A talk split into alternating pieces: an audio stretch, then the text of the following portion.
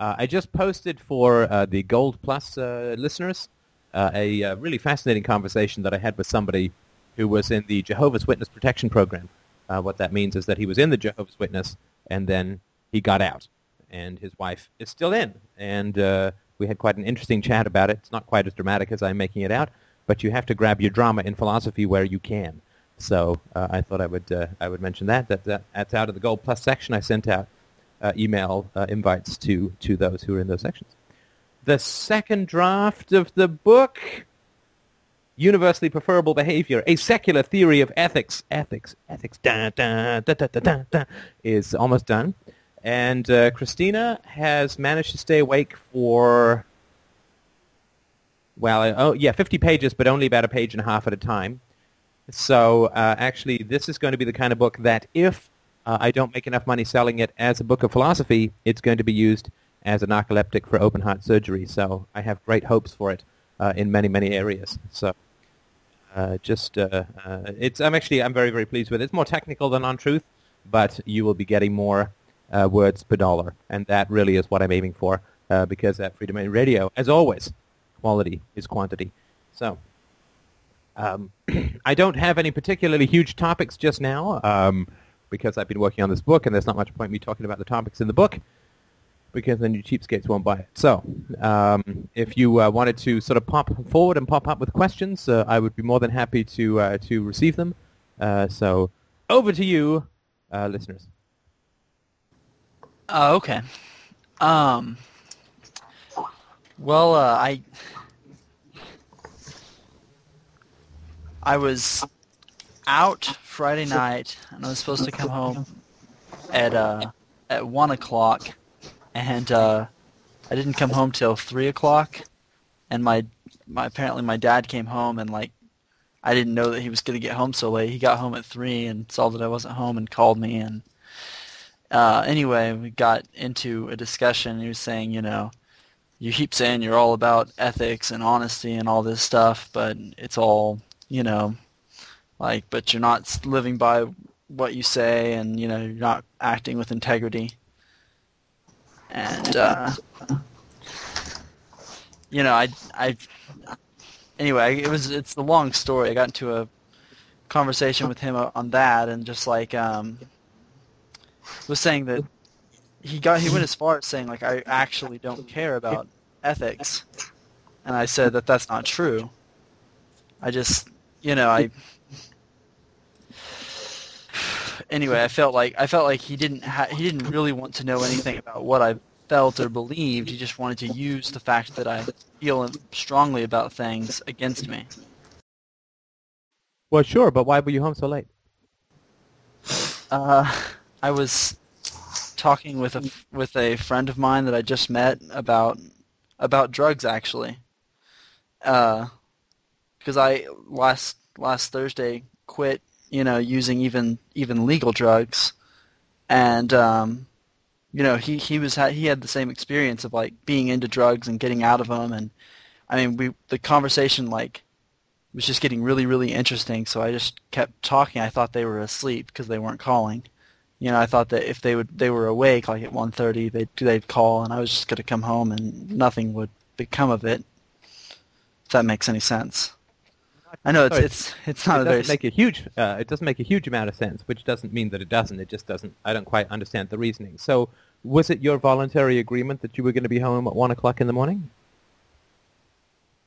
Um, it was my agreement that was voluntary in that I I did do it volunt I did agree voluntarily, but of course that was you know the fact that I could go over there at all was dependent on my agreeing to come home then. Right, but I mean, what I mean is that, I mean, it was something that you had agreed to, I mean, regardless of the power disparity and the, the permission and so on, it was that, yeah. that was the condition of you going there was to be home at 1 o'clock, right?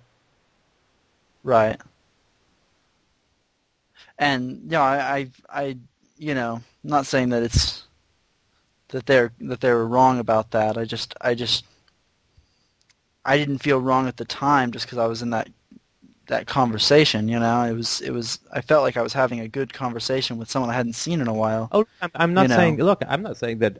you, your your sort of uh, your agreements in this. I mean, I'm not trying to sort of say it's good or bad, right? It's just that uh, that that, and I'm I'm not saying that the way your dad handled it was good, but what I am sort of trying to understand is that you didn't say ahead of like you know when you argue with a Christian or something, and then they say to you, uh, uh, "Oh, listen." Uh, uh, I'm gonna, I'm gonna, I'm gonna listen to logic and reason and evidence and so on. And you say, okay, I'm gonna go into it. And you spend an hour with them, and then they say, oh, you know what? I've changed my mind. I'm just gonna believe in stuff because of faith.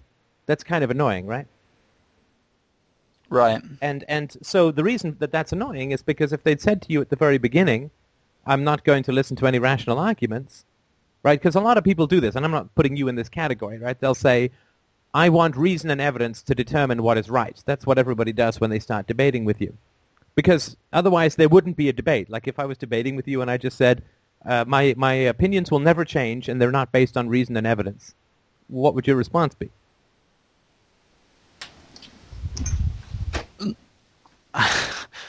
well, that's that's interesting. Uh, there's really no we can't go any further with this. Right. I mean, right. I mean, you might as well argue with a bigoted tree stump, which is fairly close to what you'd be doing intellectually, right? So, uh, so, right. so the, the, the reason that that's annoying is because um, when you when you enter into an agreement with somebody, they can't retro- I mean, they can't reasonably retroactively change the rules later, right? So you didn't say to your dad, "I'll be home at one unless I'm having a good time." No, because of course the whole point is that um, you uh, you would be home earlier if you weren't having a good time, right? So, uh, so so from that standpoint, uh, you you had an agreement with your dad, which you broke, right? Right, with my mom. But yeah, yeah I mean, I assume that they're you know somewhat on the same planet as far as communication goes. And um, sorry, yeah. go ahead. Yeah. Oh, I was saying he he was he was out on a business trip. He had just come home, so he was the one that kind of caught me. But Right, but I mean, yeah, we assume that it was sort of with your parental figures and so on. Now, was it your intention right. uh, when you when you made the agreement? Did you intend to be home by one? Yes. And did you have in your own mind that you would be home by one unless you were having a good time? No. So you, you your commitment to yourself was to be home by one, right? You didn't sort of give yourself any outs, if I understand this rightly. No, no, I didn't. Not at the time, no. Right, and and so I mean, so you you uh, you you changed you unilaterally changed the rules with both yourself and with your your mom, right? Right. And what's your defense for that? And I'm not attacking you. Like I'm just to me, that's obviously like not a very good thing to do. Not because it's important to obey your parents or anything like that. It's just that what we do when we when we do things like that, we uh, we set up a premise called agreements can be broken at, at will, right? right? And, and that has an effect on us. That also has an effect on other people. Sure. You know what? This guy keeps calling. I'm going to have to block him. I'm going to have to block him, and even more annoyingly, I'm going to have to start this call again because it stops recording and will not start recording.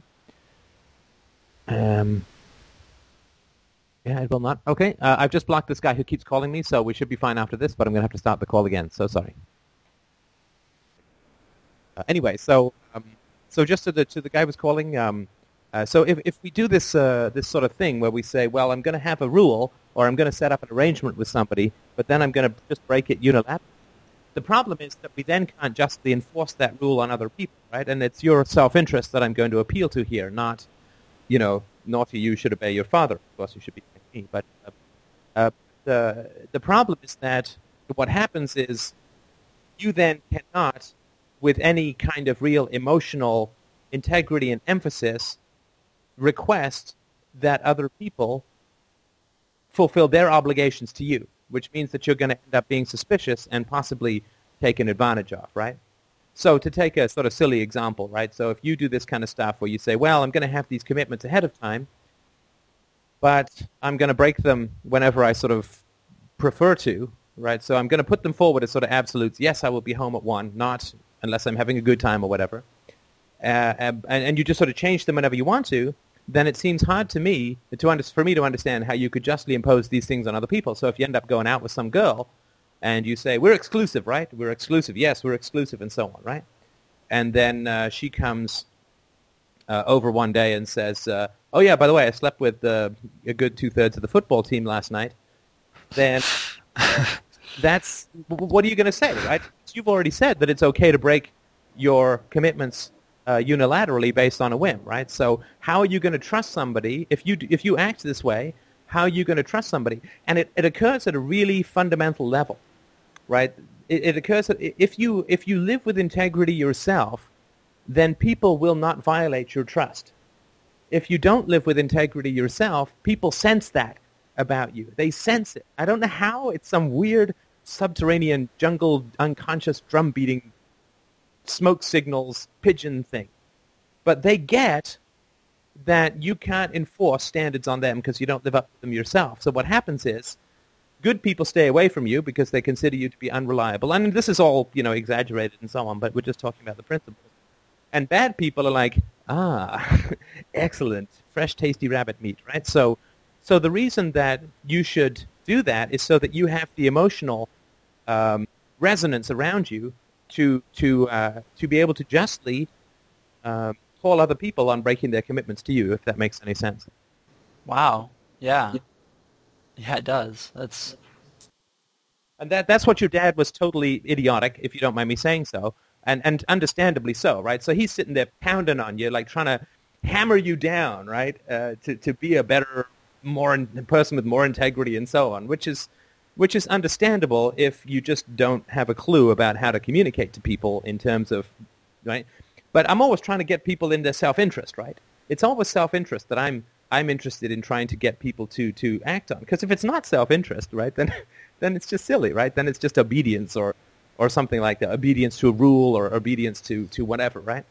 But uh, uh, what you want is you want the right to be able to call people on who, who break their commitments to you. That is essential in the business world. It's essential in any relationship that you're in. And the way that you do that convincingly is uh, to keep your commitments to others, right? That, that way you end up with much less complicated and difficult relationships. Yeah, he brought up he brought up stuff at the business world too, and I, you know that that makes sense on a on a vague level. You know, I I, I was of course you know rationalizing it because I hated the emotional context of the sure. argument, but um, so I was kind of rationalizing myself away from from those type of arguments, I suppose. But um, yeah, he he mentioned that and building up trust and integrity and. Oh, and so he, um, the hell are you ever going to keep a job if you can't even get do things on time? That kind of stuff.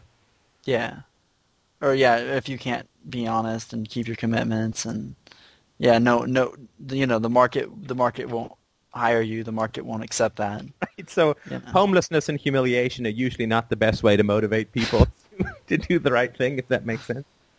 Right. I'll be starving in a gutter, son, and you'll be evil to boot, right? That that I mean that doesn't nobody wants that because all that means is that you then end up in this situation where you have to drag around virtue like a freaking anvil, right? You know, so, oh, I gotta be good, I gotta have integrity, I gotta. that sucks, right? You, right. you want to do it because it's uh, it's going to make you happier, right? Now, then you're stuck in an impossible situation, right? Obviously, you don't want to be randomly breaking your commitments, but at the same time, you don't want to be obeying people who are threatening you with guilt and manipulation, right? So then you're in this an impossible situation, can't win either way. And I sort of want to provide a third way, which is that you do this so that you can boss other people around. It's beautiful. Wait, Oh wait, sorry. I say that out loud. Sorry, sorry. Um, I'm just uh, reading from chapter 622 of the new book. Um, but but you you do that so that, that doing uh, three word chapters this time. I'm sorry. Are you gonna do three word chapters this time? It's certainly possible. certainly possible, and and uh, more than 12 words a page. I think it's gonna be kind of cool.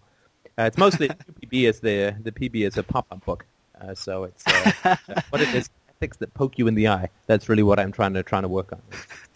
Hold your head close, read these bad moral statements, then open the book quickly. Ow, my eye! So anyway, that's what we're sort of working uh, because I'm tired of this negotiation stuff. But uh, yeah, that, that's what you want to do, right? So you want to you want to have the strength of character that comes from people's commitment, so that you can have better people in your life overall. And so, I mean, you don't want to be in business with people who are going to tell you to be on time, otherwise you're just a bad person, right? so the reason that your dad's argument doesn't have any resonance with you is you don't want to end up being in business with people who use you know guilt and and and aggression and manipulation. Uh, so you don't want to be in in business with people like your dad, but you want to be in business with people who keep their commitments because they like to, right? Because it's their own pleasure. Right. Well, that makes that makes a a ton of sense. Uh, Sorry, Yeah, metric I'll- ton? um, I just I want I want to check whether English- I'm making progress. English, engineering. Oh, nice. nice. That's a compliment. I think I think it is. I think it is. Right. You're all hot, baby. Um. Well, yeah, and so anyway, I I could keep going. There's there's there's more to what happened. I guess it it continues if no one else has anything else to say. Let's put the call out, shall we? Anybody, anybody, speak now or now. Hi, Steph. Hello, is that my conscience? Hi. no, it's Daniel here. You know what? My consciousness name is Daniel. That doesn't help me. Sorry, go on. No, I, I have a question um, just about um, one of the pod, podcasts you did recently. This isn't Born to Um, be Wild, Daniel, is it? Pardon me? Is this Born to be Wild, Daniel? Yes, it is. All right, go on. Um, I've never seen anyone take down a song as ferociously as Daniel took down Born to be Wild. There was no uh, nobody left standing. Uh, it was really, it was like rodeo. It was fantastic. oh, is that going to be? Is it going to be on the uh, CD on the uh, barbecue FDR barbecue CD? It certainly is, unless you uh, pay me. Sorry, slash tell me otherwise. Uh, it has, No, it's it's it's fine. Um, I have a question um, on an argument you put on the board. Uh, just a brief summary of an argument, which was that engaging in political action makes us less free. And this is referring to podcast um, 867, which where you were responding to some of, um, I think it was Limey's um, comments on the board. yeah, we're actually referring to him as Slimy now because it turns out that he's a bad user who came back. But anyway, go on. Okay, now you put in a um, you put in a five uh, point summary of the argument, which basically is that engaging in political actions imposes positive obligations, and therefore um, it makes us less free because we're engaging in because it imposes these positive obligations. Now, maybe you can help me understand this, but why does it make us less free if engaging in political action is voluntarily entered into?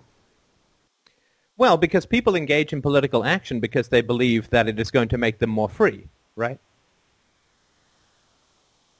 hmm And so, um, since it's not going to make them more free, then they're imposing something on themselves, which is a short-term obligation that they would not take on if they understood that it was not going to make them free.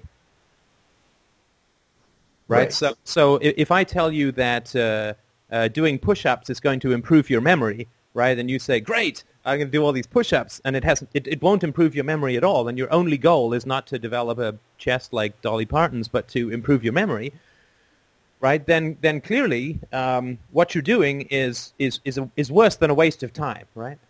Because then now you've got this positive obligation aiming to get you this effect called a better memory, but all you're doing is wasting your time doing push- push-ups that you don't want to do, right? hmm Right? People don't just sort of say my hobby is called engaging in political action, right? They say I engage in political action because I want to achieve X, Y, or Z, and it, you know people say vote for Ron Paul or support Ron Paul and so on because they want to do X, Y, and Z, right? To to to get them into office, to spread the word, to achieve freedom, to use politics, to whatever, right? And if Right. that's never going to happen, right? If, then then all they're doing is is they're uh, they are taking positive obligations upon themselves for the sake of a goal that can't be achieved, right? So that is an incursion upon their liberty because they're laboring under illusion, right? Like somebody who says, "I'm going to go to church to save my soul," right? Well, they're only going to church to save their soul, but of course, there's no God. The church is a manipulative lie, and they don't have a soul, right? So that's just a net loss to their freedom because they're pursuing fruitless actions, which are obligations. Right. hmm Okay, that, that makes sense. By the way, listening to Freedomain Radio is never an incursion upon your freedom. Never. Just for those who are frightened by the words 867. And that's why I argue that if you sort of take this the approach that we talk about here and get the bad people out of your life, automatically you're more free. You don't have to wait for the silver-haired knight to come thundering over the horizon and free you. You get the bad people out of your life. Uh, you shake off the positive obligations of, of, of politics and and family and religion and culture and and whatever else you nonsense you've got going on, and uh, then you're automatically, you automatically, mathematically, I mean, I'll stand by this uh, statistically, algorithmically, mathematically, you're going to have more freedom. That's why I say, like, if you if you don't want to go and have dinner with your family, um, then the moment you say, well, if I don't want to, and I've talked about it with them and this and that, then I automatically have more freedom because I'm not doing something that I don't want to do. Um, but if you still go and have dinner with your family, and now you have to go campaign and give money to Ron Paul, you're automatically uh, less free, right? Just, just that's just that's math, right? Born to be wild. Any hello? All right. Sorry. Was there anything else that you wanted to, to ask? Is that I know that clarifies it. I was the only um, thing that I wanted to, that was uh, that I wanted to try to um, uh, understand is how is it that an action that's voluntarily engaged could still make us less uh, free, but it makes sense how you're saying because it's a futile action. It's an action that will that, that the goals of which will never be realized. And um, uh, yeah, it makes sense to me. Right. I'm sorry to, to pound the issue completely into the dirt, but I might as well not change my intellectual habits now.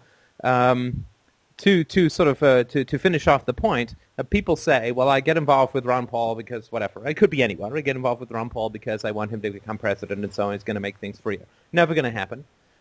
Um, and then, oh, they may say, "Well, I want to get involved with Ron Paul because I want he's going to spread education and so on, right?" But he's going to spread spread, spread education about political solutions, right? Because he's a statist, right? Uh, and he's also going to spread information about religion, right? Because he is uh, a, Christian.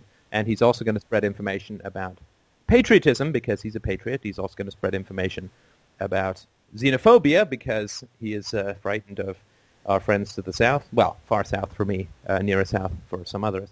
Right, so you, you can't, uh, you know, as Ayn Rand, I think, quite accurately wrote, right, any, any compromise between food and poison, right, death wins, right? So I think it's fairly valid to say that um, uh, Ron Paul is, is spreading an enormous amount of nonsense as well as some sense, right? Yeah, hey, get rid of the Fed, get rid of the income tax. I'm down with that.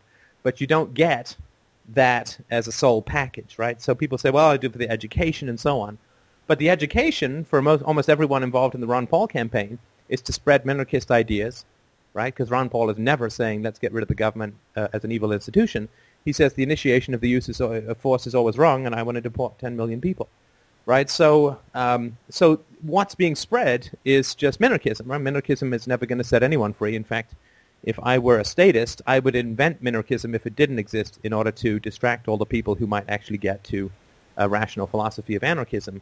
Uh, you, you, you, know, you couldn't invent anything better that would be uh, something which would allow people to waste their time on stuff which will never achieve anything rather than deal with their own issues and truly become free. Mm-hmm. No, I agree. And sometimes what that means is I agree, and sometimes what it means is that if I agree now, he maybe he'll stop talking. Sorry, just put, to put you in the category, say, of somebody I might be married to. Uh, that might be, uh, be the way it goes. I'll tell you that this goddamn book on universally preferable behavior is great if you promise to stop writing more chapters that you ask me to review or something like that. Oh, is there anything else that you wanted to uh, to ask or comment about? Um, no. No. Well, again, thanks for coming up, uh, and I uh, just wanted to to also have a shout out to the poor guy who tried to take a cab up here, and the cabbie didn't have our address on his rather old map because our house is only three years old. Sorry that you couldn't make it. Um, that sucks. Um, yeah, we have Graham's book, so if you want to drop by and pick it up, uh, that'd be great. Or donate a couple of bucks, and I'll go and mail it to you. All right. So uh, we can return back to our original caller, or if somebody else has a question, comment, issue, problem. I think Chugar has had a question. Chew Chewy? It's in the chat. Oh, it's in the chat. Am I in the chat? I'm not in the chat. I'm not in the chat. I have a chat going, I think, here, but I'm not in the chat. You should be in the chat. I added you. Did you now?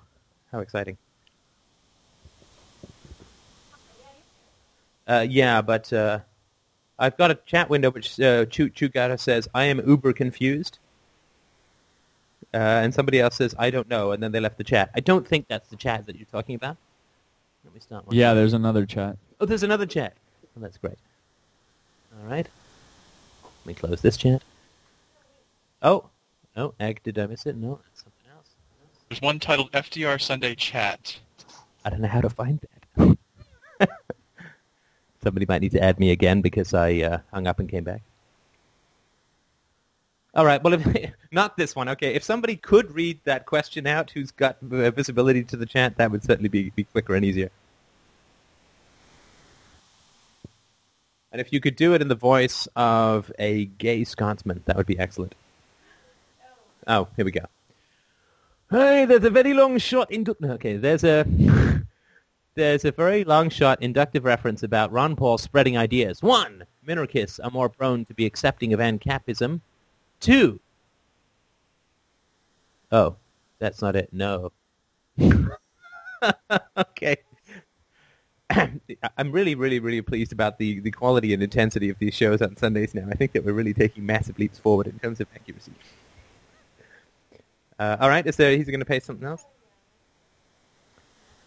Yes, but but whenever Chewie asks a question, it comes out. All right, you knew that joke was coming at least once. Okay.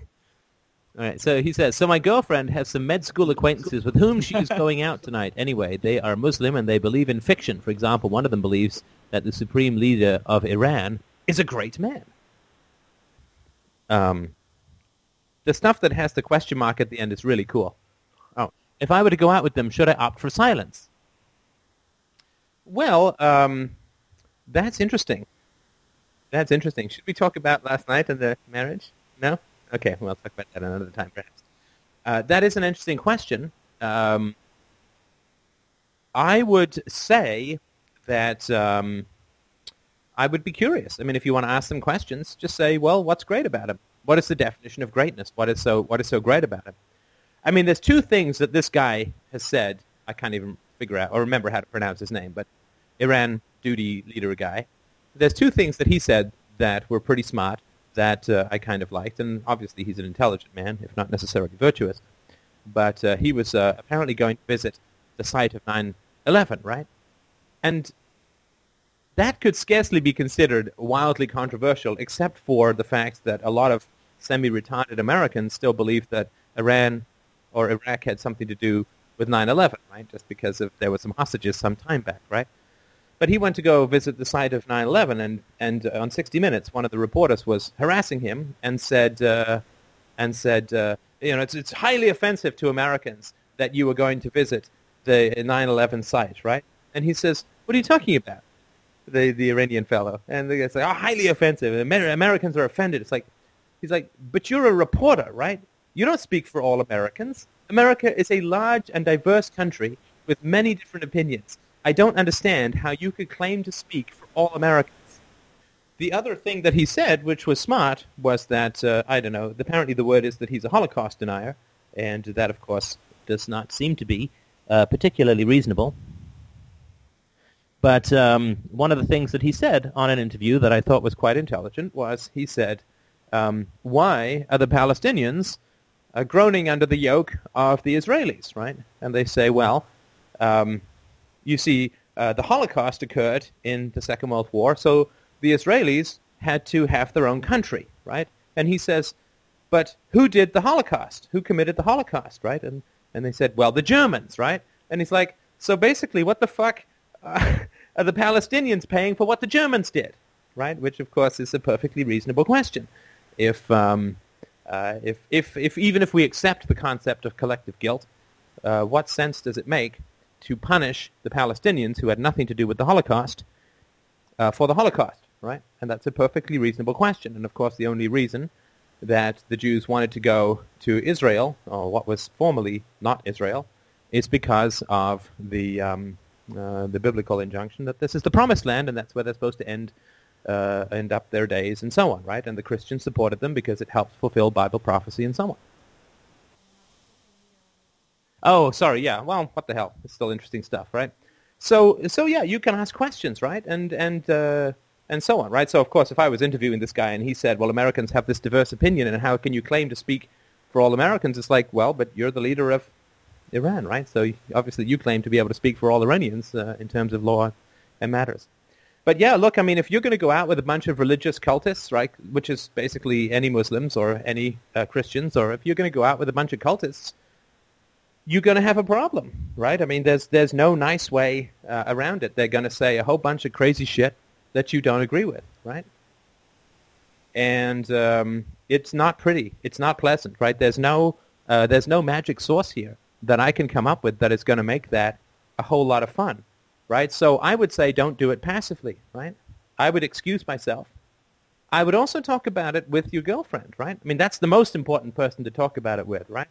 Sit down with your girlfriend and say, you know I'm an atheist, right? And you know that this stuff is highly offensive to me. And do you know that these Muslims believe that I should either be enslaved to Islam or put to death or live in some sort of subservient or subjugated state, right? And uh, if that is, uh, if she understands that, then uh, then basically what what it's equivalent to, and if she doesn't understand that, you can say, well, look at it this way. If I were a Jew and a whole bunch of people where you worked were Nazis, how would you think? How do you think I would feel if you said, "Hey, I want to go out with a whole bunch of Nazis who say that you should be put to death, and I want you to come along"? And and and say uh, and nod and smile, right? And don't be offended, and don't be upset, and so on and so on, right? Now they may be perfectly pleasant Nazis, so to speak, right? Because when people are in the majority in a belief system, they tend to be less radical, right? I mean, the difference between the crazy guy talking through his beard in a lives in a box on the street corner and the Pope is uh, money and, and, and credibility, right? Uh, but there's no fundamental difference, right? It's just that when you reach the majority, you tend to relax and look less radical, right? So they may be perfectly, quote, nice uh, Nazis, and they may themselves say, well, I would never want to harm a non-Muslim. It's like, well, then you're not a Muslim, because that's what Islam commands you to do. And that's what Muhammad, who, by the way, raped a six-year-old or a nine-year-old or some damn young girl, married her. Oh, married her when she was six, I believe, violated her when she was nine. Um, that's your spiritual leader, right? Is a uh, child molester, right? So a pedophile. Uh, so, uh, Steph, can you hear me? I sure can. Okay. Uh, well, uh, just to clarify, my girlfriend is aware of obviously everything, and she obviously objects to their ideological content. The problem is their acquaintances on the basis of, I guess, medical school uh, convenience, you know, for studying purposes and so forth.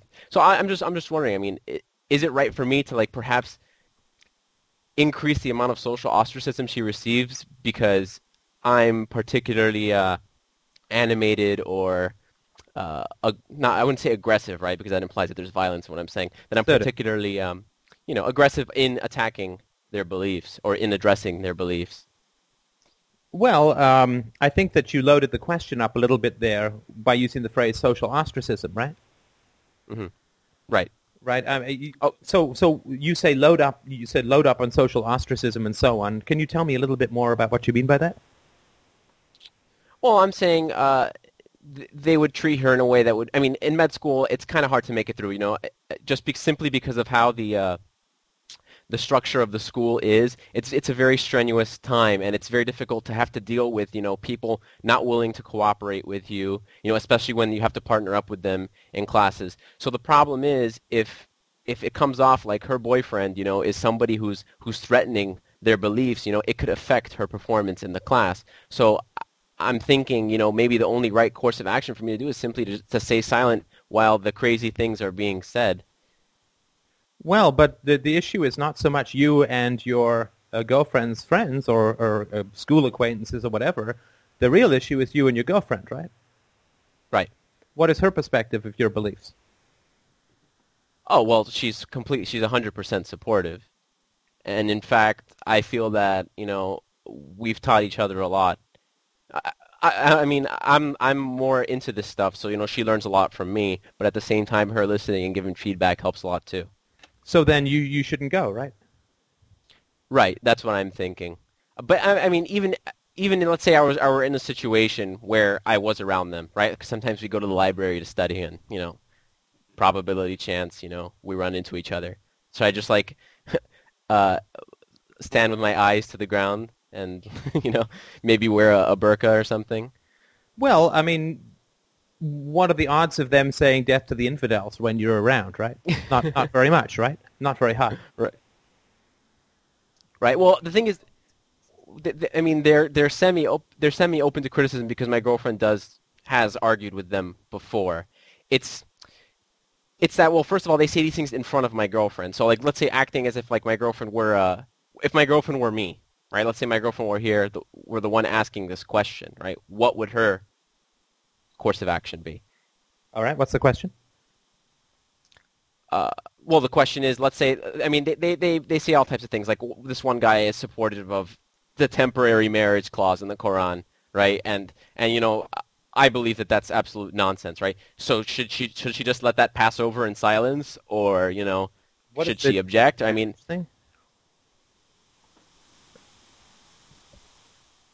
Hello. Sorry. What Hello? was the, what was the temporary marriage thing? I, I don't know that clause. well, there's uh, pretty much in the Quran, it's like a, a, a clause, like a kind of like a verse that explains that you know if a man isn't prepared for a permanent marriage, he can you know say say say repeat a verse like three times and have a woman be his temporary wife for like 90 days, so they can have sex, right? Oh, Because sure. Yeah, yeah. Premarital sex is illegal. got it. Got it. Okay. Um, well, what is your problem with that statement?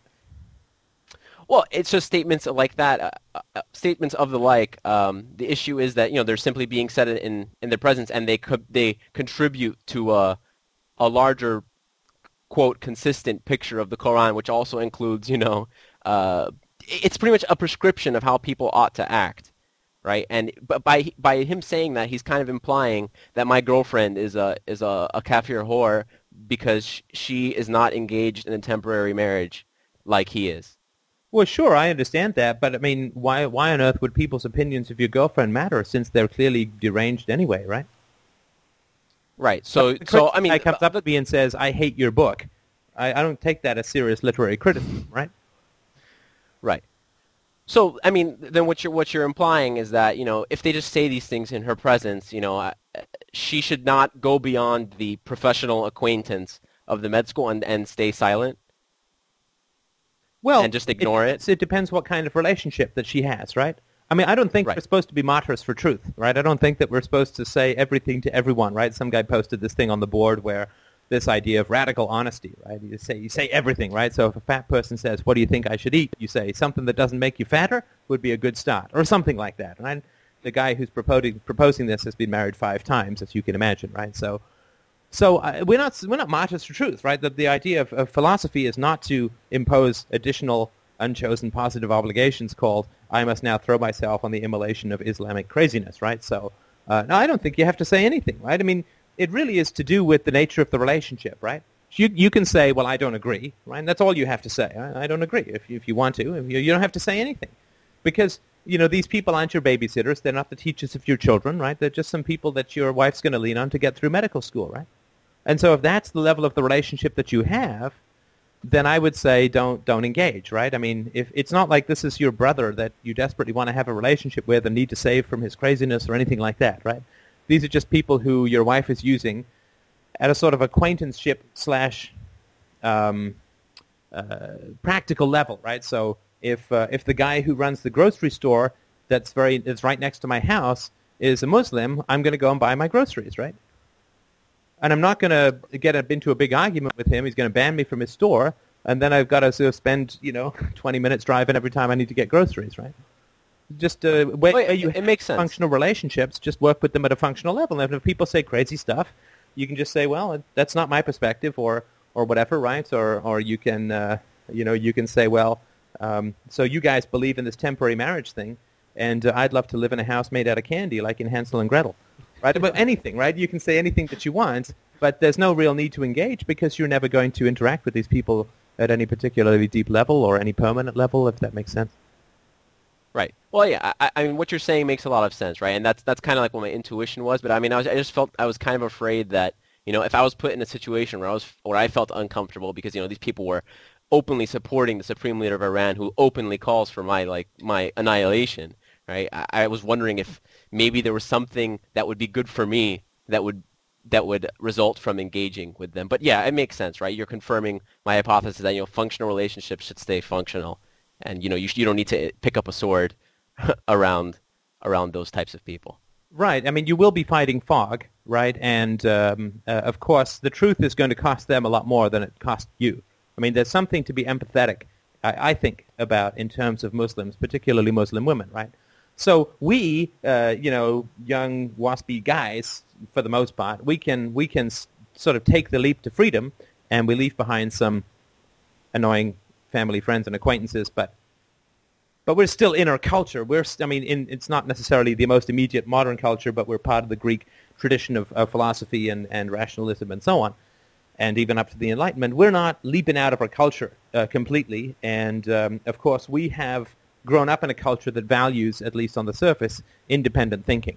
Right? Uh, th- there's no value in the Muslim world called think for yourself, but in our um, culture, there is a value called think for yourself. So we're conforming to that even though most people say it hypocritically, and when they say think for yourself, they mean agree with me. But at least it's a value that we can put forward. But for a Muslim, let's just say for a Muslim woman, right, if she begins to question the tenets of Islam, um, it's all up for her. I mean, where the hell is she going to go? What's she going to do? I mean, everything, everything is gone. Everything uh, is gone, and uh, uh, and she will be reviled in her community. And uh, it's not like um, she's part of the dominant Western culture over here, right? So she's going to be some, you know, olive-skinned person, so to speak, who's not going to have any particular kind of. I mean, we know how tough it is for us, right?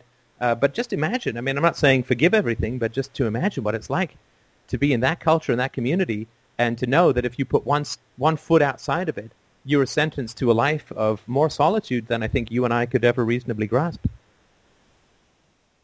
Right, and in that regard, you do need to empathize because uh, it they they're born into that community and they live in that community, so they have a lot, a whole lot to lose if they ever leave it. You know, and I guess that that would explain why they're so violently averse to anything that challenges their beliefs. Yeah, I mean, just just to use a sort of minor example, I mean, if if if you and I were living with a bunch of other, I don't know, expatriates in Iran, and nobody else in Iran wanted to talk to us because they're all crazy Muslims, and we were like uh, in a group of 20 people out there, uh, and we knew that if we ever disagreed with anything fundamentally, we would no longer get to talk to those 20 people, and sure as hell the rest of the Iranian population wouldn't want to talk to us either. Uh, that's a pretty high fence to climb, if that makes any sense, to sort of speak out against that kind of community. Right. I mean that that solves. I mean that was basically the, the the issue at hand, right? And I mean we could rant about Muslims, but I mean that's that's all obvious and that's pretty much given. So I think what he's trying to say is I your answered time. this question about 10 minutes ago, um, but I've been going on for some reason. Is that fair? Yeah. You answered it before I left the room, which was about 10 minutes ago. Is that why you left the room, do you think? All right, so uh, I would be more than happy if anybody else has any comments, questions, or issues, or we can go back to our original gentleman's uh, curfew question or comment. Well, I had a question. How far does the conforming for the sake of convenience extend? Like, you said she shouldn't speak out against their beliefs because she would lose all of her study buddies or whatever. Well, what if you live in a neighborhood where uh, everybody has an American flag on their door and they come to your house and they're like, "Hey, why do you why don't you have an American flag?" Are you supposed to say, "Well, I don't believe in I don't believe in the state. I'm not a statist. I'm an anarchist. I don't know. Like, what does living with integrity mean when you're sacrificing speaking on your beliefs for uh, social conveniences? Well, I mean, that's an excellent question. Uh, just, just for the sake of it, I didn't say that she shouldn't speak out against people's beliefs just because she needs study buddies, right? I mean, that wasn't my uh, particular comment, right?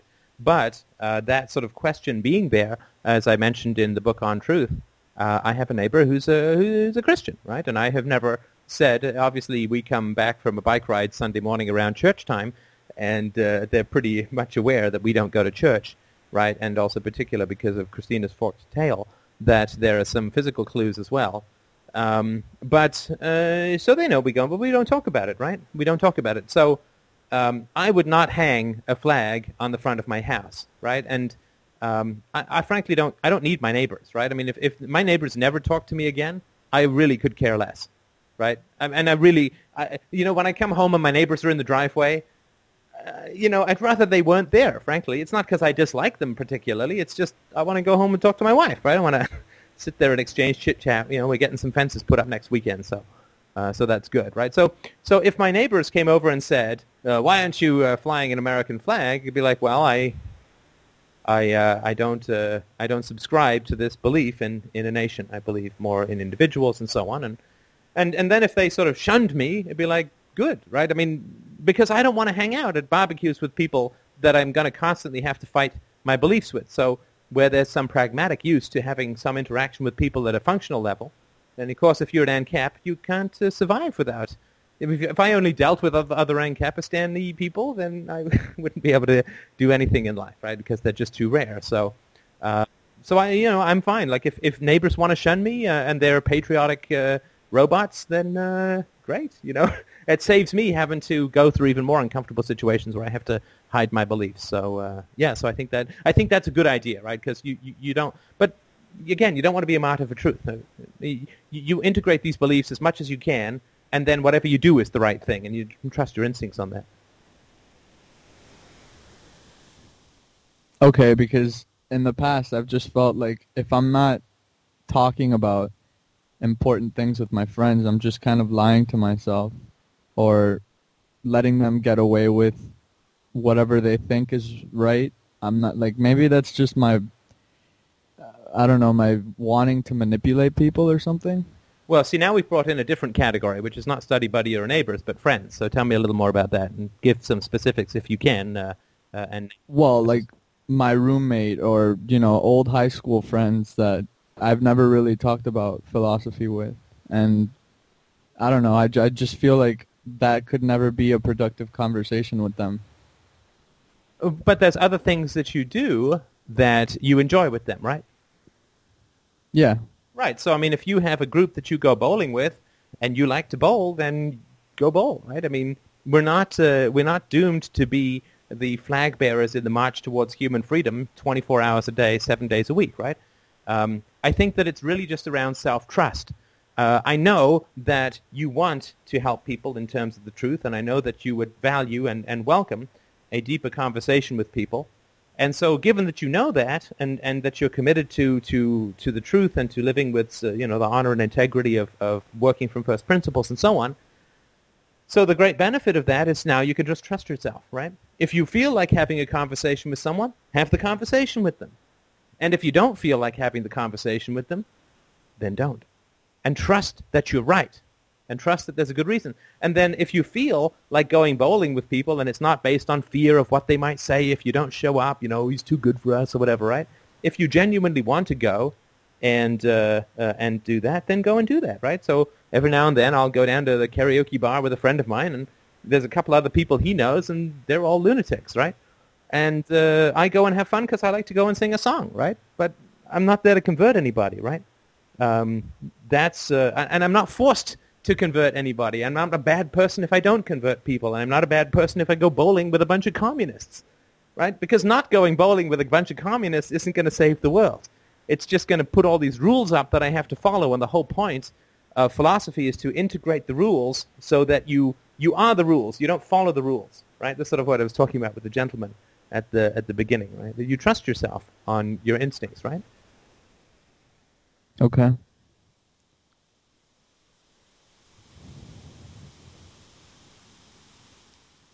I think he's setting up a bowling league. Actually, as we're as we're paused. Uh, was there any other anything else that you wanted to say about that? No, I mean that's just something that I've thought about. But yeah, I guess if I mean, I kind of knew what what your answer was. I just didn't really know. Like I, when I think about defooing, I also because in my situation, my parents didn't abuse me or anything, but like you said, you know, they're kind of boring and I can't really have an open conversation with them without my dad or my mom saying, "Oh, but uh, yeah, just I have to go to the grocery store, so yeah, we can have this conversation some other time." My bunions are killing me, son. right, right, yeah, right. Right. So so that, but that's that's sort of a different matter, right? Because in that, the the, the danger is the positive obligations, right? With, with- for for for a, a non-pleasurable situation, right? you mean the positive obligations that come later in life? Well, there's that, but even just you know going, like, if you want to go to your parents' place and you enjoy being there, it doesn't mean that you have to have philosophical discussions 24/7. If you enjoy going to your parents' place and you're genuinely happy there, even if you rarely talk about anything of importance, I think that's fine. I mean, it, it, it's all about it's all about what you want to do. Uh, that's that's reasonable and rational, and you work on on that kind of stuff, right? But if you find if your emotional experience of your parents is that it's stifling, right? That's a whole different matter, right? Like if, if you sort of, oh, you know, my parents can be boring and, and this and that from time to time, well, Lord knows we all can be, right? So, I mean, that's like, oh, my God, Christina was boring for a moment. No, that could never happen. But, um, but we, that, that can happen to anyone, right? But, but if you experience your interaction with your parents as stifling, as, as like, how do you feel when you're over there? Do you feel like you're having fun? Do you feel empowered? Do you feel stronger? Do you feel richer? Do you feel deeper? Do you feel uh, more connected, more engaged? Or not? I mean, that, that's sort of really around trusting your, your instincts so that we don't have to reason through everything from first principles, but we can trust our emotional instincts uh, in these matters. Right, right. Well, that's just that's all I had. Okay, well, thanks uh, very much. That's an excellent, excellent question. All right, thanks. So, so Steph, if you're if uh, a parent talks to their their uh, child and the child cringes, I guess that's not a really good. Uh, that's not uh, good evidence for why the child should be uh, going home. Sorry, if, if, you're, if the parent does what to the child?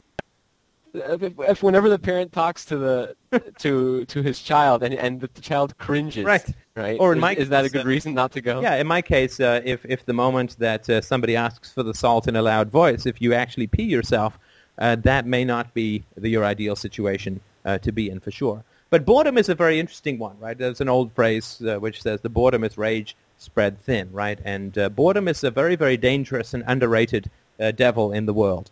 Uh, it really is around emptying you out. And boredom is a kind of dominance, right? It's like you don't have to feed people very good food if you're in a Soviet restaurant and they have to come to where you are, right? And so, and of course, this fundamentally around is around, uh, as I've talked about before, the, the family and the free market uh, work on opposite principles, and they shouldn't. They shouldn't work on opposite principles. We know that the free market is the is the best way to get quality is through voluntarism, right? So, so um, uh, the moment that you feel obligated in a relationship is the moment that that relationship begins to deteriorate.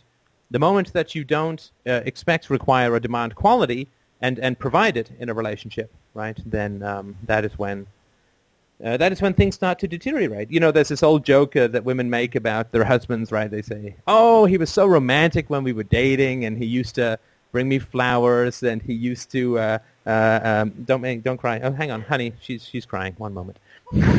Think of Raoul, honey. Um, but but they say this, right? And they say, oh, and then the moment we got married, all of that stopped, right? And and he was no longer romantic, and and, and he doesn't, right? And and that, of course, is because the relationship, the, from the man's point of view, and I'm sure from the woman's as well, has become somewhat obligatory, right? It has become no longer a free market situation, right? Got the ring on her, she's mine, you know. So you don't have to woo her anymore, and that, of course, is a not uh, not a good idea, right? Marriage is uh, something that needs to be uh, maintained, right, and, and needs to be have positive energy pumped into it on a regular basis. So um, that's sort of really all I'm trying to do with the family is to raise the quality of parenting requires that we look upon the family as a voluntary relationship because the moment it's obligatory, the quality is wretched and the uh, negativity or abuse is going to continue. So, all right, enough uh, from me. Uh, back to you all.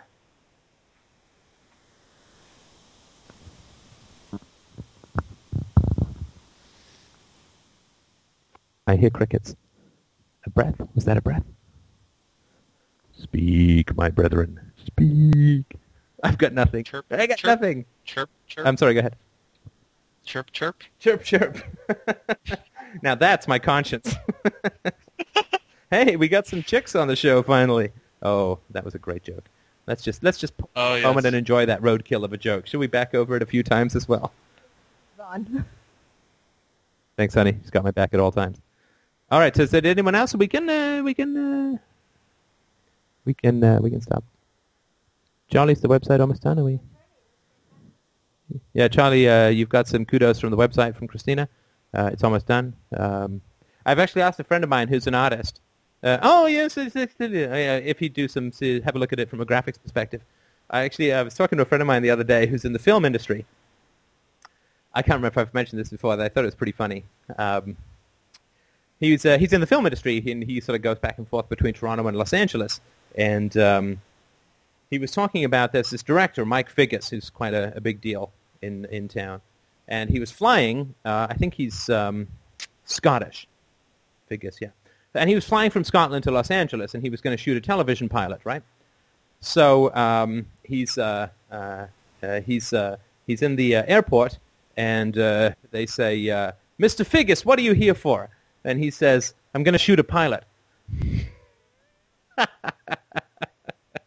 How long do you think it was before he saw the light of day? Yes, in fact, it was quite some time. It went on and on.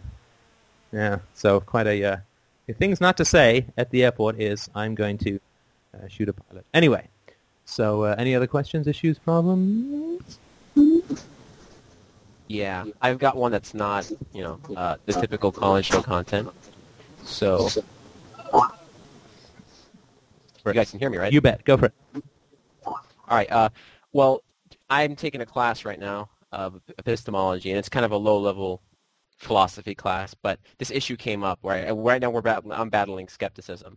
Uh, skepticism as uh, you know, on you know, skepticism as you know, we cannot have definite knowledge about the world, right? And my main contention bone to pick with skepticism is that it posits a form of knowledge that's, you know, by definition impossible for humans to attain. But anyway, one of the contentions that this guy came up with was that, you know, some foundationalists, some people would counter-argue, well, we have certain knowledge of our sensory, uh, our sensory information, right? And like that's un- that's unquestionable. And um, this guy countered by saying that it's possible to have false beliefs about our sensory perceptions. And uh, I'm just, I'm just, I'm just thinking, how can we? Like, it is possible for you to believe, oh, I'm feeling a feeling of heat on my hand, but when you're act, what you're actually feeling is a feeling of coldness. To me, that doesn't even make any that doesn't make any sense. But you know, he busts out with this this diagram and you know all this all this circular kind of stuff. And I don't know. I- I mean, just what is your view on the metaphysical status or the epistemological status of sensations? I mean, uh, shouldn't we? I mean, isn't it by definition true that we feel, we know exactly what we're feeling? I mean, even if we uh, deceive ourselves to believe that we're feeling heat when we're actually quote exposed to something cold, uh, I mean, aren't we still feeling heat? Well, um, I think that uh, the way that the way that I would approach that is is twofold. If somebody says to me, you, I mean, I've mentioned before, right? But it's important to remember. If somebody says to me, you can't trust the evidence of your senses, right? You can just stare at them, right? And they say, you can't trust the evidence of your senses, right? You just stare at them, and they're going to get pissed off, right? And they say, why aren't you answering me? It's like I'm not even sure that you spoke because I don't trust the evidence of my senses. In fact, I don't even know what I'm saying right now. I don't even know if I in fact exist. I don't know if you're standing in front of me. I don't know which country I'm in. I don't know what planet I'm on. I, I can't answer any of your questions because I don't know what you're saying, and I, I could be speaking gibberish, right? Right.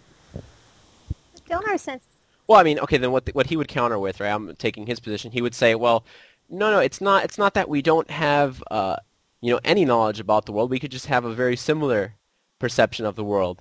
And uh, you know, I'm just saying, like on a on a strictly factual basis. I mean, isn't it impossible, absolutely impossible, for our senses to, for what we feel, what we sense, to be false, our beliefs about it to be wrong in any way? Well, there's, I mean, and anyway, how do you even have formed beliefs about your senses, right? You have to apply concepts to what you're sensing. So that's impo- like you can't think about the given in terms of concepts. Right. I mean, uh, not at least not in a complete fashion. So, I mean, I'm just trying to s- show that the skeptic that even with his, you know, ridiculous definition of knowledge, that at least something is completely knowable under that definition. Right. Now, there's um, there's a couple of ways to val- ver- verify and validate the senses. So, if you imagine that, that you you know you stick a, a piece of wood like a stick into a, a, a clear glass of water, the refraction of light uh, and, through the surface tension at the top of the water makes the stick look like it's bent. Right?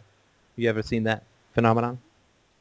Right. Okay, so So what happens is your eyes are correctly processing what they're receiving, right? Because your eyes process light light waves or photons, whatever the hell they do, right? So your eyes are processing that, and your eyes are not saying that the stick is bent, right?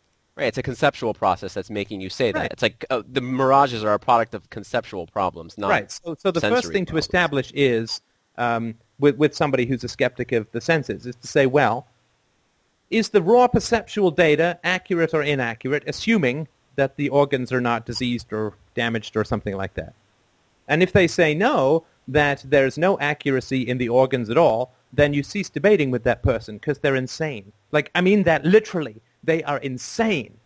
If they're using your ears to tell you that your ears don't work, they are insane and you should stay away from them because they're a fucking cancer. I'm dead serious about that. I'm deadly serious about that. They are attacking you like a fucking virus. And they're trying to destroy your capacity to process reality. They might as well be clubbing you in the head. Right? So if somebody is so mentally deranged and sick and twisted that they're trying to tell you using your senses that your senses don't work, and if you point that out to them and they continue to debate that, they are so incredibly damaged as a human being that you just like don't even be in the same room with that person again. They are poison. I totally believe that, and that that I mean with all seriousness, right? So somebody's going to say, well, yes. I mean, if they're sane, they're going to say, well, yes, a, a functioning organ um, correctly transmits information from exterior reality, right? So there's a reason that we have more than one sense, right? So you can look at that uh, pencil in a glass of water and you can say, gee, it looks bent, let me check. And you take your finger and you run it down the pencil, right? And then you say, your finger uh, touches more, um, is the, the most intimate sense, right? So, um, so you run your finger down you say, oh, it's not bent, right? So it's an optical illusion and you learn something cool about the world and how light works and refraction and surface tension and so on, right? So you just say, okay, well, if the organs work, then the question is, do the organs correlate? Right? So, and this is the, as you talked about, the, the mirage thing, right? So if you see a mirage, you say, gee, that's a lake. Well, your eyes don't tell you that it's a lake. They just tell you what's coming in in terms of light, right? You come to the conclusion it's the lake. And then you go forward, and if you find it's just sand, well, you thought there was a lake, you know it's a mirage. But if you're in there splashing and drinking and so on, and you drink the water and your thirst is quenched and you pee, so you know you actually processed water, like at some point you know it's a lake, right? So uh, that's where people have to sort of get to when it comes to examining the, the validity of the senses. Does that sort of help at all? Right, right. Well, uh, one counterexample that my teacher offered while playing uh, Devil's Advocate, I'm not sure if she was playing it, maybe she believed it, uh, was that she, she offered a situation, well, uh, there was a, an experiment done in which uh, a light with a, of a certain spectrum was being, uh, I guess, emitted in a room. And then people were told beforehand, were given a, sugge- a suggestion that the light was more blue than purple and that it was more purple than blue. And then the people walked into the room, and it turned out that the suggestion ended up ended up uh, suggest the suggestion ended up uh, affecting what their response was. And you know, and, and when they said it was blue, but it was actually more purple than blue in the spectrum, you know, they said it was actually more blue than purple. Anyway, my response to that, I'm wondering if this was actually correct, uh, was that the, the conceptual suggestion, just like as in the case of mirages, is what uh, allowed those people to focus more on the blue color spectrum in the light, right? Which is kind of like the same situation as when uh, when uh, you're talking to somebody and you're focusing on them. Even if your eyes are aren't in actual focus on them, your mental focus is on them. So your perceptual data that's coming around from the stuff behind them, and let's say there's like a parking garage behind them, right? You still see the parking garage, but you're not really thinking about it. So I guess what I'm trying to say is that uh, the conceptual suggestion is what leads us to have the illusion that perhaps our, our sense data is is false. Well, yeah, but I mean, this way. is this is not an attack on the senses. This is merely an attack upon suggestibility, right? Or or pointing out suggestibility. Uh, human beings uh, are, are we we, um, we experience truth in a social sense as well as a personal sense, and I think that that's entirely valid. Uh, did you ever see the movie uh, A Beautiful Mind? Well, in it, Russell Crowe plays a guy who's uh, hallucinates, right? So whenever somebody he comes up to uh, um, uh, starts talking, somebody he doesn't know comes up to him and starts talking to him, he grabs somebody in the hallway. He's a professor. He grabs someone in the hallway and says, "Do you see that person?" right? And if they say no, then he knows it's a hallucination, and if they say yes, then he knows that it's not, or they're both hallucinating exactly the same thing, the odds of which are not very high, right? So um, there is um, a pretty well-known uh, psychological series of experiments, or set of experiments, where the susceptibility of people uh, in a social context is quite high, right? So they'll flash some some word very briefly, but brief enough to recognize it on a screen, uh, and they'll have 10 people in a room, and the word will be fish, right? And, uh, and, and everyone else says, I saw a goat, right? Because they're not really experiments. They're not really subjects. They're like other psychology students or whatever. So everyone says, I saw a goat, even though the word... And, and a lot of people over time will say, okay, I guess it wasn't fish. It must have been goat. I mean, I thought I saw fish, but right. But it would be kind of crazy, assuming that the motives of people are not manipulative. It would be kind of crazy for me to go up against the direct perception of ten other people, right? Because they're seeing the same thing, and if everybody else saw something different than I did, I would absolutely, completely and totally question what I saw, because it would be kind of deranged not to because then it would be to say that their eyes aren't functioning, but mine are. But of course, statistically, uh, if everybody else gets one thing and I get another, uh, it's very likely that I'm incorrect, right? So, so all that to me says is that it's be- it's good not to lie, right? I mean, the fact that people are susceptible to social cues when it comes to sense interpretation uh, is one of the reasons why. I mean, we know this is true because uh, you know billions of people believe in a God that doesn't exist because of social um, susceptibility to to um, uh, to cues, right, to stimuli. So uh, that to me is just like don't lie, right? That that of course people are susceptible to that, and that's why it's so important to tell the truth. Oh, okay, well then, uh, actually, the reason I actually asked this question, right, uh, is because you know you answered exactly the same way I answered in class. I wanted to go on to a, a even broader question. My criticism of skepticism in general is that you know by creating a definition of knowledge that we can attain, right, there's no there's no possible prescription for how like you know when somebody com- comes up with a new rule of logic did they they uh, like when the person the person who developed the material implication the way of converting a conditional to a an or uh, a disjunction right that changed that is a prescription for the way we ought to think because every time we see a conditional we think hey it's either th- not this or or or or this uh, in this case the skepticism if if he can't provide if if skepticism or any theory can't provide a prescription a, a way uh, a suggestion for how we ought to change um, our mode of thinking, I mean, is it is it something valid at all? Is it something even worth talking about? The same thing would go for like somebody who tries to prove the existence of a a deist uh, a deist style deity, right? If it will have no effect ever on how we act, what's the point? I mean, is it even worth talking about? Well, I think I mean I think that's an interesting question. The, the the Kantian perspective is that we can never know what he called things in themselves, because I look at a rock and I can't see the rock from every angle, and I can't see the inside of the rock as well as the outside, and I don't know when I'm looking at it exactly how much it weighs and what its entire history has been and where it came from, and I can't see it in the infrared spectrum, and I can't see it in the X-ray spectrum, and because I can't encompass within my mind the totality of that rock then I can't know the rock. And that to me is just ridiculous. I mean, that's ridiculous.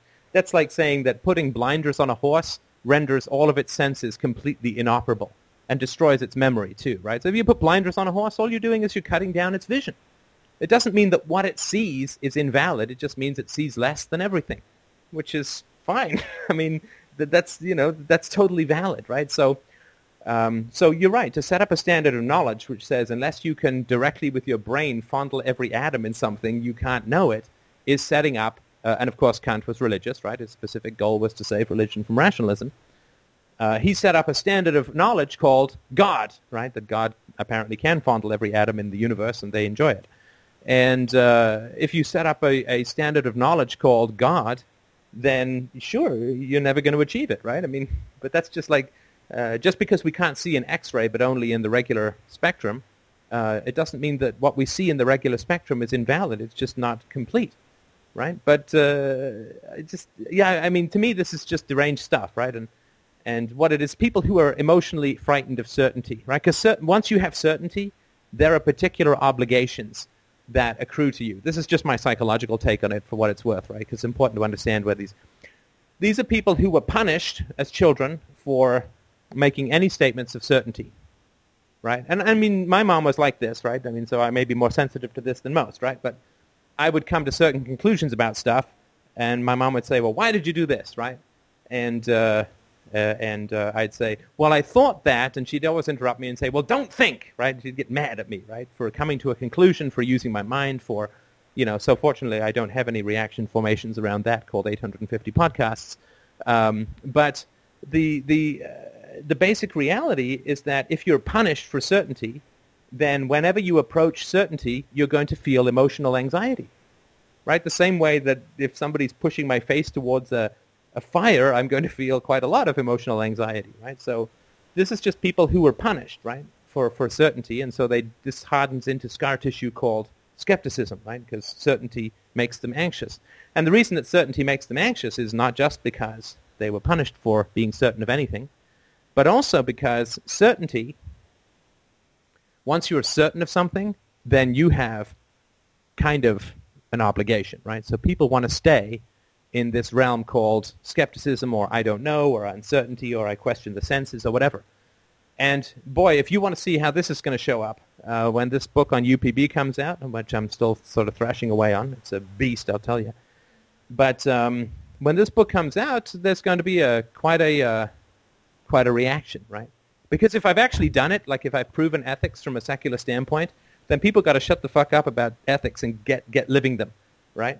They got to stop debating ethics and all these goddamn lifeboat scenarios and what if this and what if that and what if a kid has typhus while he's struck by lightning when there are sharks circling him and he's, he's got flesh-eating disease and right they've got to stop fucking around with all this theoretical stuff and they've got to go out and actually start being ethical which is really anxiety producing right so uh, you'll see this uh, live and in person and it's going to be volatile i guarantee it much more so than on truth um, but uh, they're going to so people are going to attack it because it's like fuck if, if this has been proven i've got to actually go out and get shit done rather than just talk about stuff all the time.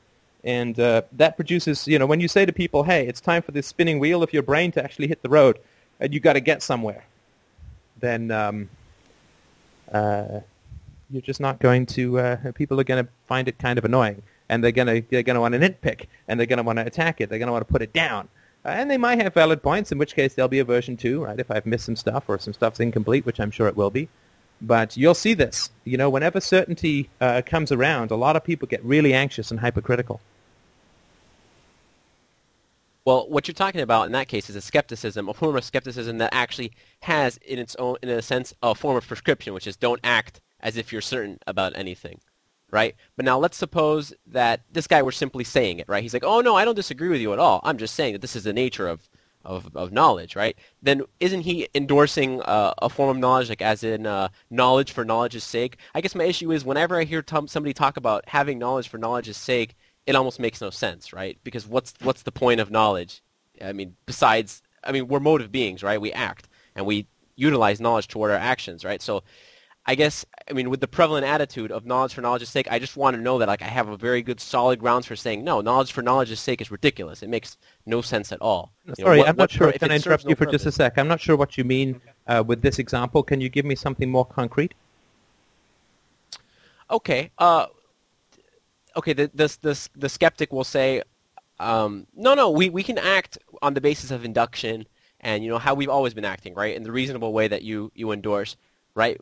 While still being skeptics, right? While still agreeing that you know there could be these these Googles who are sending waves at our brains that are like disrupting our thought patterns and like maybe causing our view of reality to be slightly off what it actually is. And there could be people sending waves to those beings that are sending waves at us and so forth, right? So the guy doesn't reject a prescriptive, uh, it doesn't re- reject the prescriptive form of, you know, of using reasoning and logic, right? He's just stating that you know we could be wrong. Yeah, I mean, sorry now, to interrupt, but this is this is the guy who says you can't say there's no God because there could be an alternate universe where God exists, right?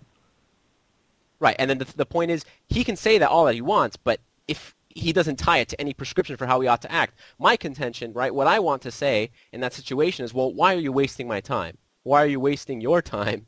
You know, and I want to be, I want to make sure that I can say that with like. Uh, With a, at least a form of authority. Right? Of right? course you can. With a, with of course a, you can. If you say two plus two is four, and some guy gets into a long debate with you about how in some alternate universe it might equal five, you know, yeah, you can totally legitimately say, what what is your major malfunction here? Like, what what are you wasting time with some potential maybe alternate? Un- like, we deal with this universe and with things that we can act with and process in this life, right? And and it's like there are genocides in Rwanda. There's a war in Iraq. There are uh, there is legalized torture in democracies.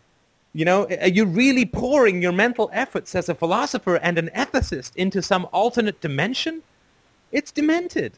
And you can use this metaphor that I think is quite good, right? Is to say, you know, ethically we're kind of in a plague here. We're in a plague situation. And you're a doctor, right? You study philosophy, you're a philosophy teacher. We're kind of in a plague situation. And you're babbling on about what might happen in 50 years if someone's five pounds overweight in another universe. You know, if you become a doctor, you should want to heal people, and you should start with the most grievous illnesses around you. Yeah, I guess that comes down to what I was saying in the thread earlier. It's about philosophical self-employment, right? Hey, let's create a problem by misusing language, and then uh, Well, no, it's worse. in than the that. end, I'll have a it's job. worse than that because because the way that you the way that you earn your daily bread is by convincing people that their minds are not efficacious, right? By sowing doubt Right. in in the minds of the very people that we most desperately need, which is philosophers. Right? You are claiming to be somebody who can train doctors, and then you tell them that there's no such thing as illness for years and years, right? So you're actively cutting off the supply of doctors in a time of plague. It's not a neutral action in my book. Right. Yeah. Of course. There's there's worse. I mean, it's philosophical self-employment, but it's like a, in in a way, it's almost like like how taxation is redistribution of wealth, right? You philosophically self-employ yourself, and then you poison uh, young people's impressionable minds with it, and you know, by philosophically self-employing yourself, you're actually causing unemployment in other people. I think that's If- if true. that and I- would go one step further, though, and I would say that you are only paid as a philosopher in the modern world, you know, present company accepted, you're only paid as a philosopher in the modern world if you agree to poison people's minds. The government is not going to pay you to teach people to think with clarity and certainty. Clarity and certainty does not serve power structures. Confusion, doubt, insecurity, worry, uh, an obsession with minutiae and trivia and lifeboat scenarios and attacking the senses and who knows and who can tell and this and that, right? That totally serves people in power. Clarity and certainty is the opposite of exploitation. So you're only going to get paid to poison people's minds. Sorry, you're only going to get paid by people in power, by the government, by the, if you agree to poison people's minds. Yeah, I'll make sure to to point that out to all my philosophy professors. You might want to sort of go back to the thing about the uh, the study buddies because you know it's just important for you to know, right? There's nothing wrong with being in the camp of the enemy as long as you remember that they're the enemy. Right. That's actually a very good metaphor. Uh, you know, you shoot a thousand arrows over the house every now and then you hit a bullseye. Well, it's not like th- your metaphors are much better than your jokes. I choose from that to take that my metaphors are exquisite. well, yeah. I mean that that about takes care of it. Well, thanks. Excellent, excellent questions. All right. Last chance, people, to uh, speak now or forever hold your sweaty nutsack. So, all ready to listen. Or at least for another week, right? At least for another week. Absolutely. It will be self-clutching for another week. Mm. So, um, Somebody just asked what I said. Oh, I think you know. and he's typing with one hand, so I really appreciate that kind of obedience. so I um recently, if you don't mind me just saying, I sort of not really a question, sort of a sharing the history, I Yeah. suppose. Um, I sent off uh my brother's website, which I had been hosting on my server.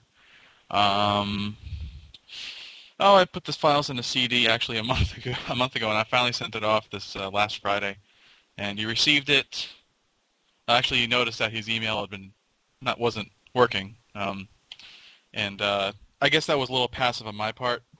But the note was short and sweet, so I can't host your website or forward your email for you anymore. Um, and the next day I got an email from his wife. Uh, says, please delete my email account. Um, thanks for offering it. And then she says, we hope things are going well for you in your new job. We are not sure what is happening, or maybe has happened, that we are unable to be in contact with you, but we will be here when you do contact us next. And it was just no like question to me or you know what's going on. There was nothing ever like that in any of the con you know the few like three or four over the past month, three or four times they tried to say anything to me um, over the past month, and uh, that's just kind of for me anyway, sort of the answer that you know, I was sort of I guess I was sort of looking for because um, I guess I wanted to stave off the, the so-called confrontation, you know, sending the CD to him and everything else. When I finally did it, it was kind of like, well, that wasn't so bad. Right. It's just minor, minor stuff, but you know, at the same time, it's um, it's big enough, I suppose. And how did uh, this email? Uh, how did you uh, process it? How did it make you feel?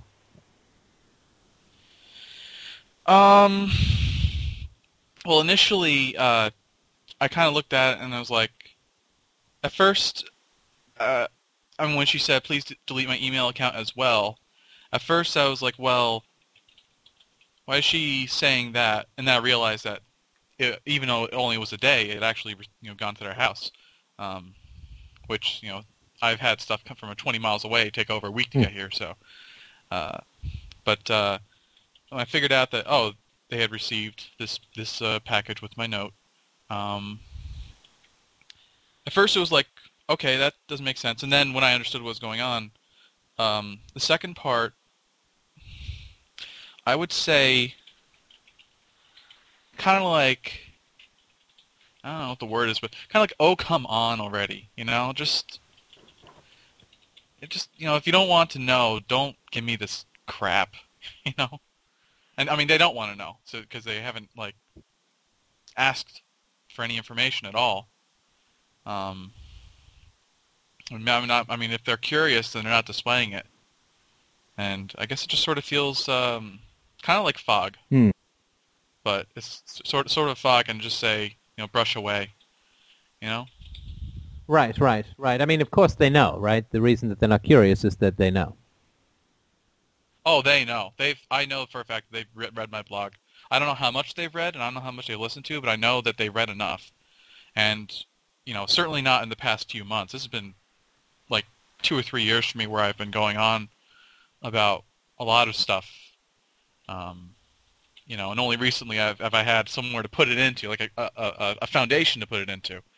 But uh, still, for uh, for this in particular, um, it was kind of like receive that kind of note was like, give me a break.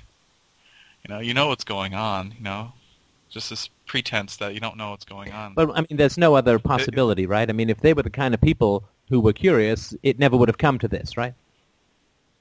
oh, for sure. I mean, there's no sure. there's no other possible uh, reaction. We all hope. I mean, I don't know about you. I still. I mean, uh, we all hope uh, against hope that uh, some better resolution can be achieved. But um, now we have enough evidence, I think, to be pretty sure that it's not going to be that way. Although it's it's hard not to hope. I'm only now getting it. But my uh, my birthday is on um, on Monday, I guess tomorrow, and uh, Yes, happy birthday. yeah, yeah, tomorrow is my birthday, and um, uh, so it's a new day. It's been new month actually, so we haven't left the house much. Um, so, well, I haven't, um, but uh, my my my dad uh, left a message uh, on Christina's cell phone. Right now, of course, I'm just like delete it. I don't even want to hear it. But even until a couple of years ago, I was like, I'll listen to it just in case space aliens scooped out my dad's brain and replaced it with, I don't know, Richard Dawkins' brain. Or something, which of course, the odds are higher, right, that that would happen, then my father would change. Uh, so it's, it's hard to give up that hope, at least it was for me. But uh, once you accept uh, the reality of, of choice and consequence, you know, if you spend 20 or 30 or 40 or 50 or 60 or 70 years evading reality, it doesn't come a knocking anymore. Kind of catches up with you. You, you. you evade reality to the point where you don't really have to evade it. Oh yeah, like it doesn't even show up on your radar anymore, right? I mean, if you keep your eyes yeah. closed long enough, your optic nerves will stop working. And then if you open them, it doesn't matter. You still won't be able to see, right? Atrophy. It happens with reality. Yes, for sure. Well, that's um. I mean, like there wasn't there wasn't a whole lot there. You know, No, that's good. That's uh, it's help- I guess it it's was always helpful the- peop for people to get other people's FOO communications so you, we can all realize that uh, most dysfunctional FOOs are sort of like menudo, right? They're sort of like one set of cycling people, but they're all the same, right? I mean, because defenses are all the Right. same, right? And and the uh, the fact that people react to any feelings, uh, the weak people react to any feelings of criticism with uh, attack and passive aggressive superiority uh, is inevitable, right? So it does really help for other people to just realize that we all came from the same goddamn messed up family, and you know it's all the same thing over and over again.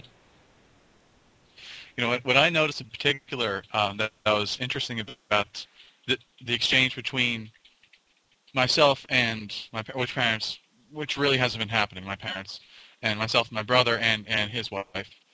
Um, with, with my parents, it just sort of went into nothing. You know, if they don't ever call me, that's fine, and they don't. Um, but uh, with uh, with my brother, it sort of got a little bit of the passive aggressive thing going on. But with his wife, she was really good at it. She's like much better at it than my brother. Yeah, well, it's uh, it's a as I talked about in the subjugation of women podcast. I mean, it is uh, a, a sad after effect of the control that women have experienced through uh, throughout history. But your parents will, your your family will absolutely get in touch with you again, and I say this to to everyone. Uh, your family will absolutely get in touch Right. with you again, but they won't do it until they've got something that will really fuck you up. Like until they've really got something that is going to give you some sleepless nights, uh, they won't, right? And it's going to be somebody is sick or somebody died or you know, until they've got something that's just going to detonate you, uh, they're just not going to do it until they've got that kind of leverage. Yeah, that's, that's. I'm not looking forward to that. I've got three grandparents that are alive, and my parents are really young, and you know, so it's it's it, it'll come, I'm sure, but at least for now, you know, I can. I, I, I can actually relax for a little while. Yes, absolutely. And and you'll handle it fine when it happens. Just stay in the conversation, right? Because it's it's really tough uh, when it happens. Mhm. And I've put some thought into what's sure. going to happen when my mom dies. Um, but I still want her to keep living because it makes defooing all the more valuable. Right? It would have sucked to defoo and then have her die the next day. Uh, yes. Well, I don't think I. So so far, my family seems to be fairly uh fairly on the side of longe- longevity, so um, I don't think I have to worry about Right, that too right. much. All right. Well, thanks. Uh, I appreciate uh, you sharing that uh, and uh, keep us uh, posted on how it goes. Yeah, All right. If you'd like to say anything else, get something rolling in before the great door of the Sunday show closes with a deafening clang. Cling. Sorry, sound effects we're still working on. Anything uh, on the chat window? Light of my life? No? Okay. All right. Okay. Uh, well, uh, maybe people misheard and thought that the nutsack thing was with two hands and they can't type. So, am I celebrating my birthday? Yeah, absolutely. It comes with presents. So uh, I am absolutely celebrating my birthday. Um, it is a beautiful thing to be alive another year. Uh, life is an absolutely wonderful and beautiful and treasured gift. And uh, I am so immeasurably, immeasurably grateful to all of you who have uh, allowed me to uh, do this uh, full time. I hope that I am doing you proud. I hope that I am doing the right things. And if you have suggestions about things that I can do that aren't too gymnastic, uh, do let me know. So this has been, without a doubt, the best year of my life. I've got to achieve my dream of doing the best that I can, uh, and uh, it's you guys who have made it all possible. And I just thank you so, so much for that.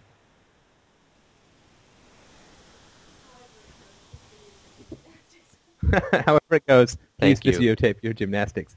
Yeah, I don't know that you want that in slow motion. Uh, middle-aged guys in slow motion, not that great to begin with, but gymnastics in a tutu, uh, could make some money. Could make some money. Uh, could uh, could uh, yeah, like I'll pay you not not to fill your inbox with this. So, all right. Well, thank you so much everybody for listening, and uh, appreciate you dropping by. Uh, have yourselves a wonderful, wonderful week, and uh, I will be back on, I guess, in about uh, six point nine nine days. Uh, I'll talk to you soon. Bye.